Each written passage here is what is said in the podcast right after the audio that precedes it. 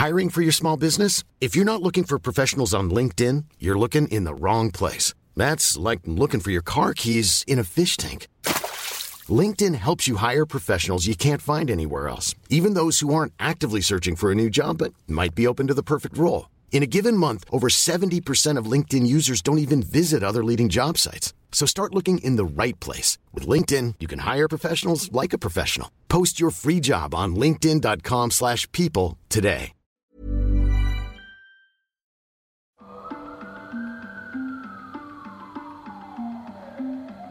Para sa mga mahihilig makinig ng mga true crime stories and mysteries, subscribe to Takip Silim True Crime and Mysteries. Narrated by me, Jupiter Torres and Wilmore Loponio. Takip Silim True Crime and Mysteries.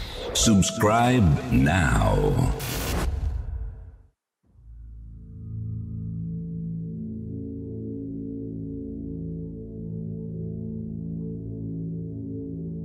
Magandang araw po, Sir Jupiter at sa buong team sa likod ng inyong channel.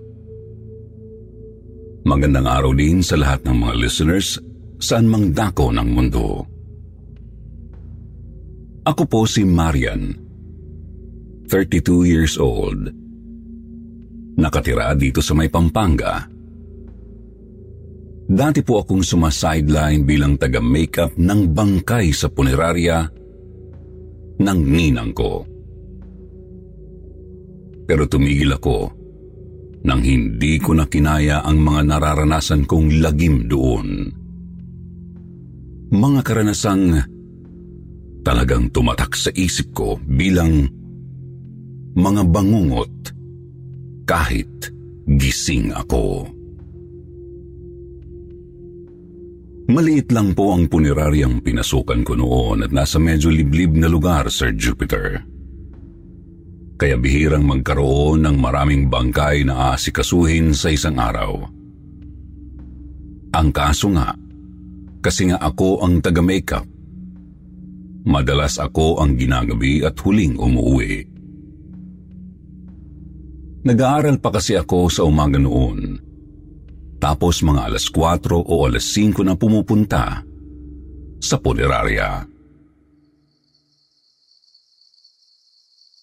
Unang kababalaghang naranasan ko ay ang nangyari noong dalawang buwan na akong namamasukan sa punerarya. Alas 6 na ako nakarating kasi may tinapos pa akong school project. Isip ko noon malamang wala ng tao sa loob. Ang guard na lang na si Kuya Tony sa gate ang pinakamalapit kong kasama. Bago pumasok sa main door, nakagawian ko ng kunin ang isang benditadong rosaryong laging nasa bag ko. Magdasal ng isang ama namin, tatlong abaginoong Maria at isang Gloria. Tapos, isusuot ang rosaryo sa liig ko. Hindi naman ako matatakutin talaga, Sir Jupiter.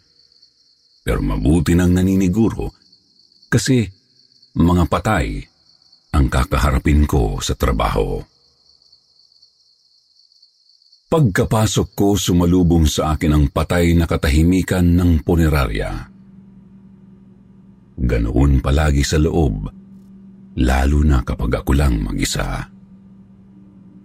Tahimik, malamig, malamig tapos parang hindi gumagalaw ang hangin.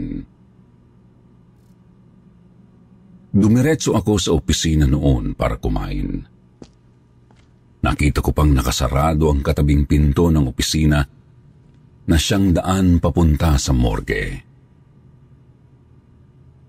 Pangkaraniwang eksena na dapat yun, Sir Jupiter.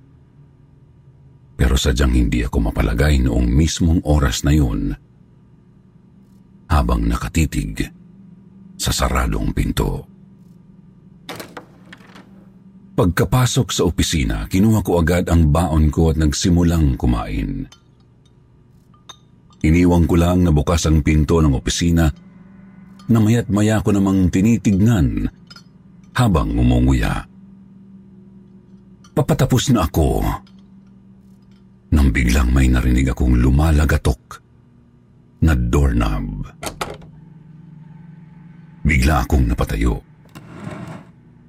Lumabas ng opisina at tiningnan ang main door. Sarado naman. Nilingon ang pinto ng hallway. Sarado rin. Sinubukan kong magtawag at baka may iba pa palang staff o imbalsamador sa morgue. Pero katahimikan lang ang sumagot. Kaya bumalik na lang ako sa opisina at tinapos ang pagkain kahit kinakabahan na ako. Pinapakalma ko na lang ang sarili at pinipilit na baka guni-guni lang ang narinig ko. Pagkatapos kong magligpit, kinuha ko na ang mga gagamitin sa pagmi-makeup ng bangkay. Papalabas na ako ng opisina. Nang narinig ko ulit ang paglagatok ng doorknob na sinundan ng paglangit-ngit ng pinto. Napahinto ako bago makalabas ng opisina. Bumuntong hininga, saka pinilit ang sarili na lumabas. Sarado naman ang mga pinto nang makita ko. Bumulong na lang ako ulit ng mga panalangin para palakasin ang loob. Saka tumuloy na sa hallway. Doon, nagtaka ako at lalong kinabahan. Kasi bukas ang pinto ng isa sa mga kwarto sa pasilyo. Kwarto yun kung saan iniiwan ng mga embalsamador ang mga bangkay na aayusin ko at doon ako dapat pupunta. Dahan-dahan akong lumakad at sumilip sa loob. Tanaw ko ang apat na mesang pinaglalagyan ng mga bangkay. Sa oras na yun, tatlo lang ang nakahimlay. Dalawa sa bungad ng pinto at isa sa bandang likod. Bakante ang ikaapat na mesa. Lahat sila nakabihis na ng pamburol. Sinimulan ko na ang trabaho ko at inuna ko yung nasa bandang likod. Isang dalagang, ayon sa records, biktima ng hit and run. Bali ang buto ng katawan kasama na ang lieg. Pero naiayos naman na ng mga embalsamador ang pagkakahiga. Noong maglalagay na ako ng lipstick, Pinili ko yung medyo dark red kasi mukhang yun ang bagay sa kanya. Kaso bigla pong may nalaglag galing sa bag na pinaglalagyan ng mga gamit ko. Tiningnan ko kung ano yun. At nakita kong lipstick yun na kulay pink. Naisip ko noon, baka mas gusto ni ate ang pink na lipstick. Kaya yun na ang ginamit ko sa kanya. Pagkatapos kong lagyan ng makeup ang babaeng bangkay, bumaling naman ako sa isang nasa may pinto. Naroroon pa rin ang kabog ng dibdib ko noon, Sir Jupiter. Nagkakandamali-mali pa nga ako sa pagmi-makeup sa bangkay kasi nanginginig ng bahagya ang mga kamay ko. Hanggang sa napansin kong may nakatingin sa akin. Nagpalinga-linga ako, wala namang ibang tao. Nagpatuloy sa ginagawa at lumipat sa ikatlong bangkay. Nang matapos sa ikalawa, pinilit ko ng bilisan nang maayos pa rin ang pagkakalagay ng makeup kasi kabado na po talaga ako. Nararamdaman ko pa rin May nakatitig sa akin. Pero pinilit kong hindi pansinin. Nang malapit na akong matapos, doon ko na naramdamang may gumalaw sa bandang likod. Nilingon ko ang babaeng bangkay. Naroroon naman siya at nakahiga pa rin. Subalit, nang binaling ko ang tingin sa bakanting mesa, halos iwan ako ng kaluluwa ko nang makitang nakaupo roon ang isang babae. Hindi ako pwedeng magkamali. Siya yun. Siya po talaga yun ang babaeng una kong inasikaso. Pareho sila ng mukha at naroroon pa ang pink na lipstick na nilagay ko. Bukod pa, halatang bali ang kanyang kaliwang braso at lieg. Nang tumayo ang babae, doon na ako napakaripas ng takbo papalabas ng silid. Sinara ko ang kwarto at tinahak ang hallway. Subalit, bago pa man ako makarating sa may opisina, narinig ko ang pamilyar na paglagatok ng doorknob at langit-ngit ng pinto. Lumingon ako at nakita kong lumalabas sa silidang kaluluwa ng babae. Paika-ika ito kong maglakad at nakatabingi ang ulo dahil sa baling lieg. Malakas kong naisara ang pinto ng hallway dumiretso palabas ng main door, tsaka lumapit sa may guard. Bagamat halatang nagulat sa bigla kong paglabas, mukha namang hindi nagtataka si Kuya Tony. Sabi niya, kailangan ko na raw masanay kasi mga patay ang inaasikaso namin. At opo, Sir Jupiter. Sabi rin niyang may mga nagpaparamdam daw talaga paminsan-minsan sa punerarya. Maging siya ay marami nang naranasang kakaiba at kababalaghan doon. Huwag ko na lang daw pansinin hanggat maaari. Yun po ang unang nakakikilabot na karanasan ko sa morgue, Sir Jupiter. Napakarami pang sumunod, subalit nalaman ko ring marami pala sa kanila ay wala naman talagang intensyong manakit. Hindi ko nga lang mapigilang magulat o kilabutan kapag nagpapakita sila. Gayon pa man, nayanig ang mundo at pagkatao ko nang maranasan ang pinakamatinding kilabot na nakaharap ko. Akala ko po kasi, Sir Jupiter, matindi na ang pagpaparamdam ng mga kaluluwa. Ngunit, mali po ako. Mahigit isang taon matapos ng unang kababalaghang naranasan ko sa punerarya. Alas 5 po ako nakarating noon. Naabutan ko pa ang dalawa sa mga embalsamador.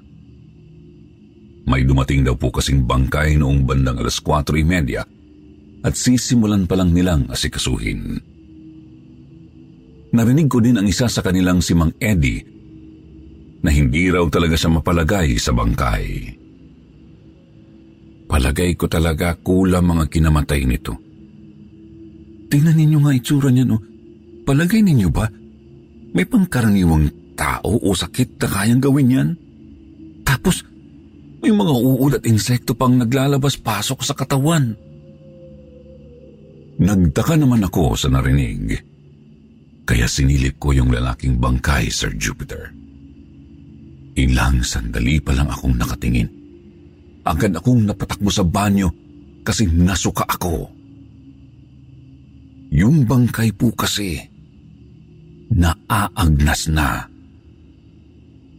Nabubulok na nga po ang laman tapos nangungulay talong na ang balat. Nakakita naman na ako ng bangkay na matagal ng patay tapos hindi na asikaso. Ang kaso, hindi ko kinaya ang isang yun kasi napakaraming butas sa iba't ibang bahagi ng katawan. lalo na sa tiyan. Napakarami ring mga uod at insektong naglalabas-pasok sa laman. Ang matindi, sabi rin ni Mang Eddie, nakita pa raw ng mga kapitbahay na buhay pa yung lalaki kahapon. Hindi po talaga komportable si Mang Eddie noon. Kaya nagpatawag muna sila ng pari para bindisyonan ang bangkay. Tsaka na nila ito simulang imbalsamuhin at inilagak sa cold storage ng punerarya. Wala kasing kukuha sa bangkay kaya mamamalagi pa ito ng ilang araw sa punerarya. Sabi raw ng mga pulis, ayaw itong kunin ng asawa kasi nambubugbog ito noong buhay pa. Wala rin daw silang mahanap na kamag-anak na pwedeng mag-claim nito. Maayos naman po akong nakapagtrabaho noong gabing yon, Sir Jupiter, pati na ng sumunod pang gabi. Nawala na nga po sa isip ko ang tungkol sa kakaibang bangkay. Subalit, I'm Sandra, and I'm just the professional your small business was looking for. But you didn't hire me because you didn't use LinkedIn jobs. LinkedIn has professionals you can't find anywhere else, including those who aren't actively looking for a new job but might be open to the perfect role, like me. In a given month, over 70% of LinkedIn users don't visit other leading job sites. So if you're not looking on LinkedIn, you'll miss out on great candidates like Sandra. Start hiring professionals like a professional. Post your free job on linkedin.com/people slash people today. Millions of people have lost weight with personalized plans from Noom, like Evan, who can't stand salads and still lost 50 pounds. Salads, generally, for most people, are the easy button, right? For me, that wasn't an option. I never really was a salad guy. That's just not who I am. But Noom worked for me. Get your personalized plan today at Noom.com. Real Noom user compensated to provide their story. In four weeks, the typical Noom user can expect to lose one to two pounds per week. Individual results may vary. isang napakalagim na pangyayari ang naganap noong ikatlong gabi.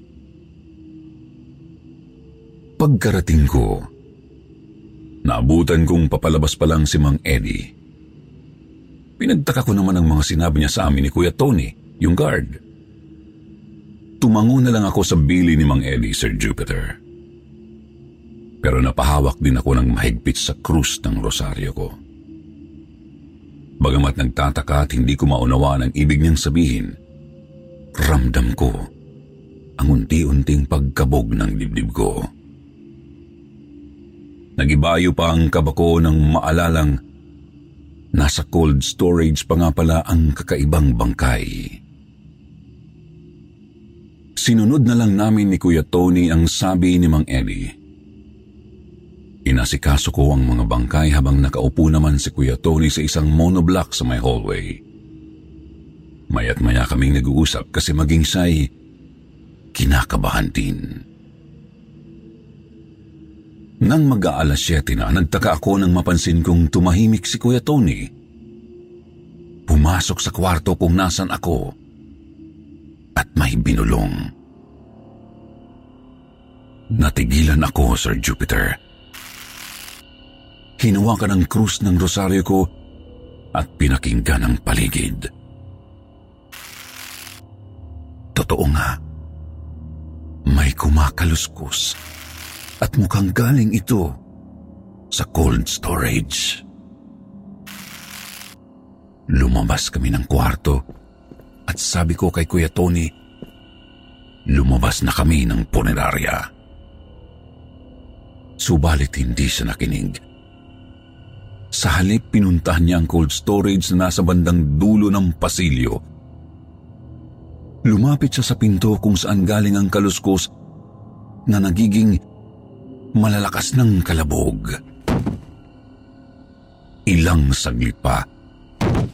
Nagulantang na lang ako nang bumukas ang pinto ng cold storage at may kung anong biglang humila kay Kuya Tony papasok.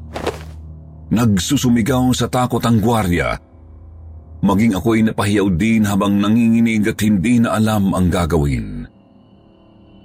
Gusto kong lumabas na at tumakas. Pero ayoko namang maiwan si kuya. Napansin ko na lang na tinungo ko na ang bukas na cold storage. Doon, nakita kong nakikipagbuno si Kuya Tony sa kakaibang bangkay. Nabubulok at naaagnas na ang bangkay kahit bago pa pinasok sa cold storage.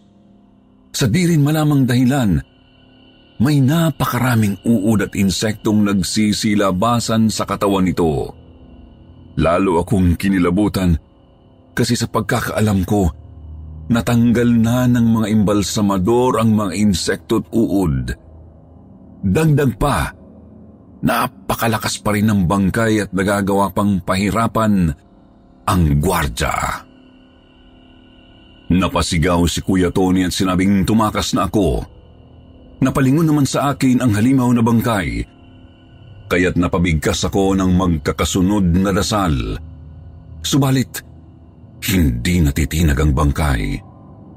Sa halip, tumatayo pa ito at lumakad papalapit sa akin. Doon na ako tumalilis.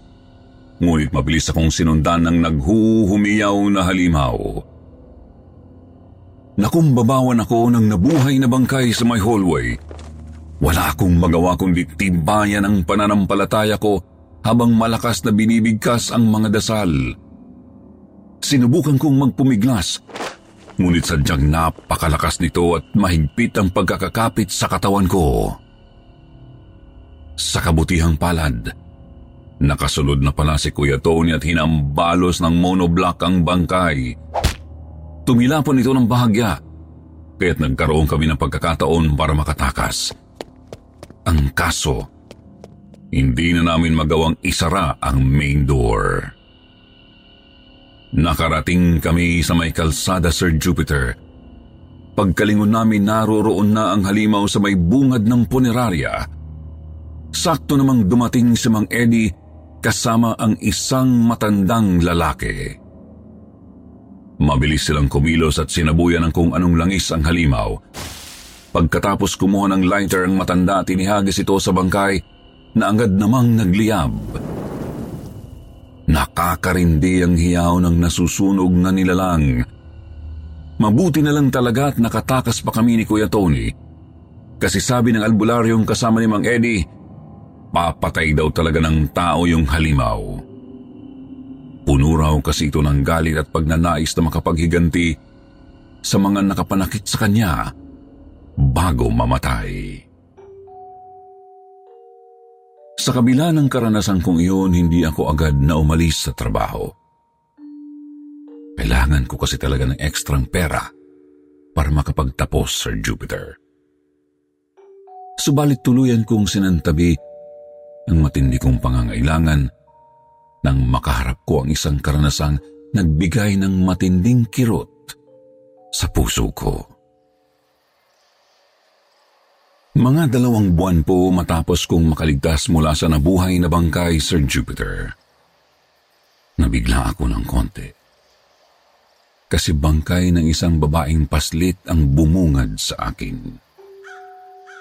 Sabi ni Mang Eddie, siyam na taong gulang pa lang daw ito at pinatay ng isang magnanakaw. Mukhang binagok daw ang ulo sa kung saan o hinampas ng hindi pa matukoy na bagay.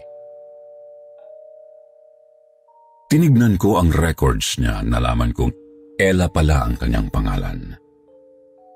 Napansin ko rin ang isang teddy bear sa tabi ng bangkay.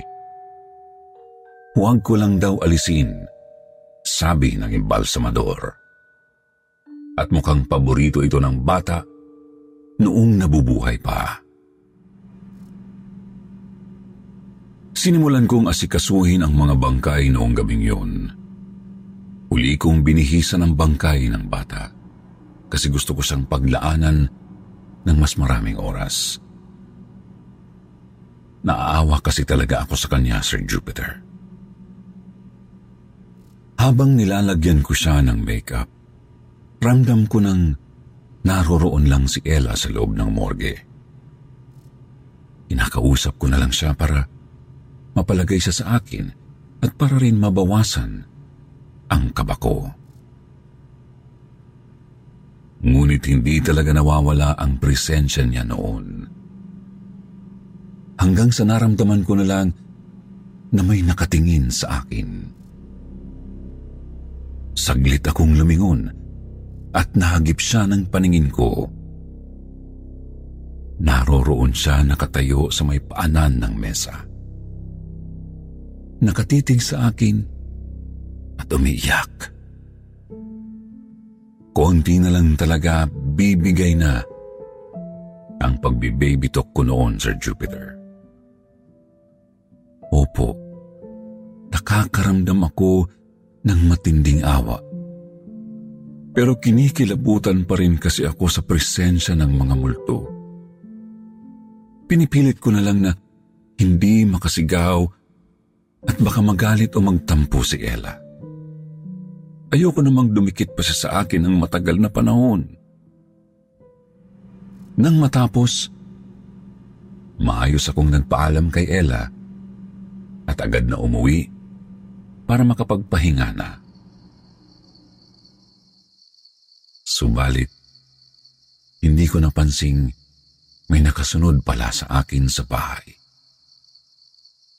Pagkahiga ko po kasi, napabalikwas ako nang makita ang teddy bear sa side table ko. Hindi ako maaaring magkamali. Sigurado akong yun ang mismong teddy bear ni Ella. Kumabog ang dibdib ko at pinagpawisan ako ng marami. Hindi ko alam ang gagawin ko. Gusto kong alisin ang stuffed toy na yon sa kwarto ko, pero hindi naman pwedeng basta ko na lang itapon. Kaya kahit gabing-gabi na, nilakasan ko ang loob ko at sinuot ang rosaryo. Nagbihis, tsaka bumalik ng punerarya, dala ang teddy bear. Nagtaka naman si Kuya Tony kung bakit ako bumalik. Kinuwento ko ang nangyari at sinabihan niya akong makiramdam ng maigi. Malamang daw may gustong iparating sa akin ang bata. Pumasok ako sa loob at itinabi ang stuffed toy sa katawan ni Ella. Lumingon at nakita ang kanyang kaluluwa sa may paanan pa rin ng mesa. Umiiyak pa rin ito. Kinakausap ko, pero hindi talaga sumasagot. Kaya naman, nagpaalam ako ulit ng maayos at pumunta muna ng opisina para doon matulog. Isip ko kasi baka sundan ulit ako kapag umuwi ako. Mahirap na. Hindi nga lang ako makatulog ng maayos noon. Kasi dinig na dinig ko ang palahaw ng bata. Kinaumagahan iahatid na sa kanila ang bangkay. Nakalagay na ito sa kabaong at katabi pa rin ang kanyang teddy bear sa loob. Sabi ko kinamang Eddie, nasasama ako kasi nga parang may gustong sabihin sa akin ang bata. Pinaliwanag ko naman sa kanila ang nangyari na naintindihan naman nila. Pagkarating ko sa kanila, doon na po kami nagtaka ng mga naghatid kasi wala na ang teddy bear nang binuksan ang kabao. Hindi namin alam kung saan napunta.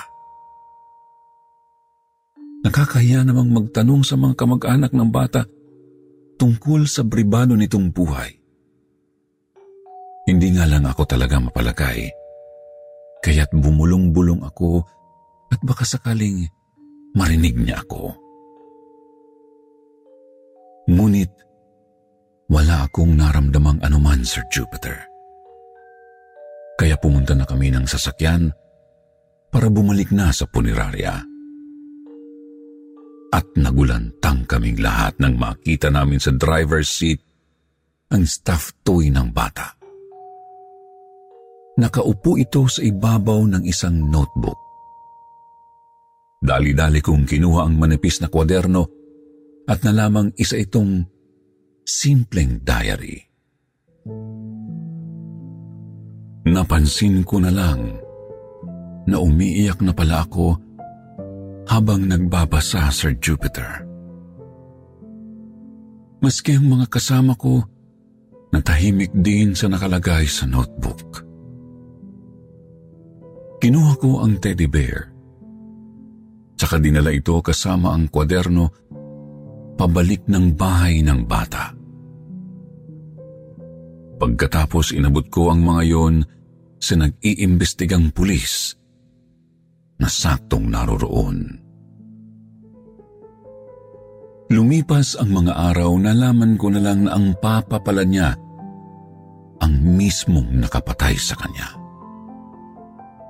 Napasobra raw sa pamamalo o baka nga pambubugbog na eh. Kaya siguro nabagok ang ulo sa pader. Sir Jupiter, nakasanayan ko nang makakita ng kaluluwa. Kahit nga po yung nabuhay na bangkay na tiis ko. Subalit hindi ko kinaya ang kirot na binigay sa akin ng kasong iyon. Doon na ako umalis sa punerarya. Tutal nakaipon na rin naman ako at malapit na rin gumraduate.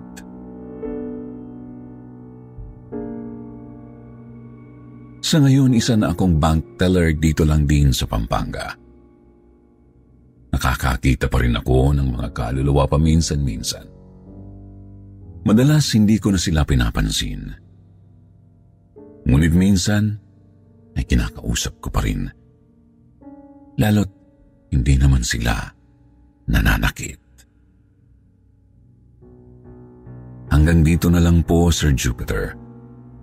Siguro ikikwento ko ang iba ko pang karanasan sa punerarya kapag nagka-time ako ulit na magsulat. Sa ngayon, gusto ko lang ipaalala sa mga tagapakinig na igalang ang lahat ng mga nakikita natin. Buhay man o patay.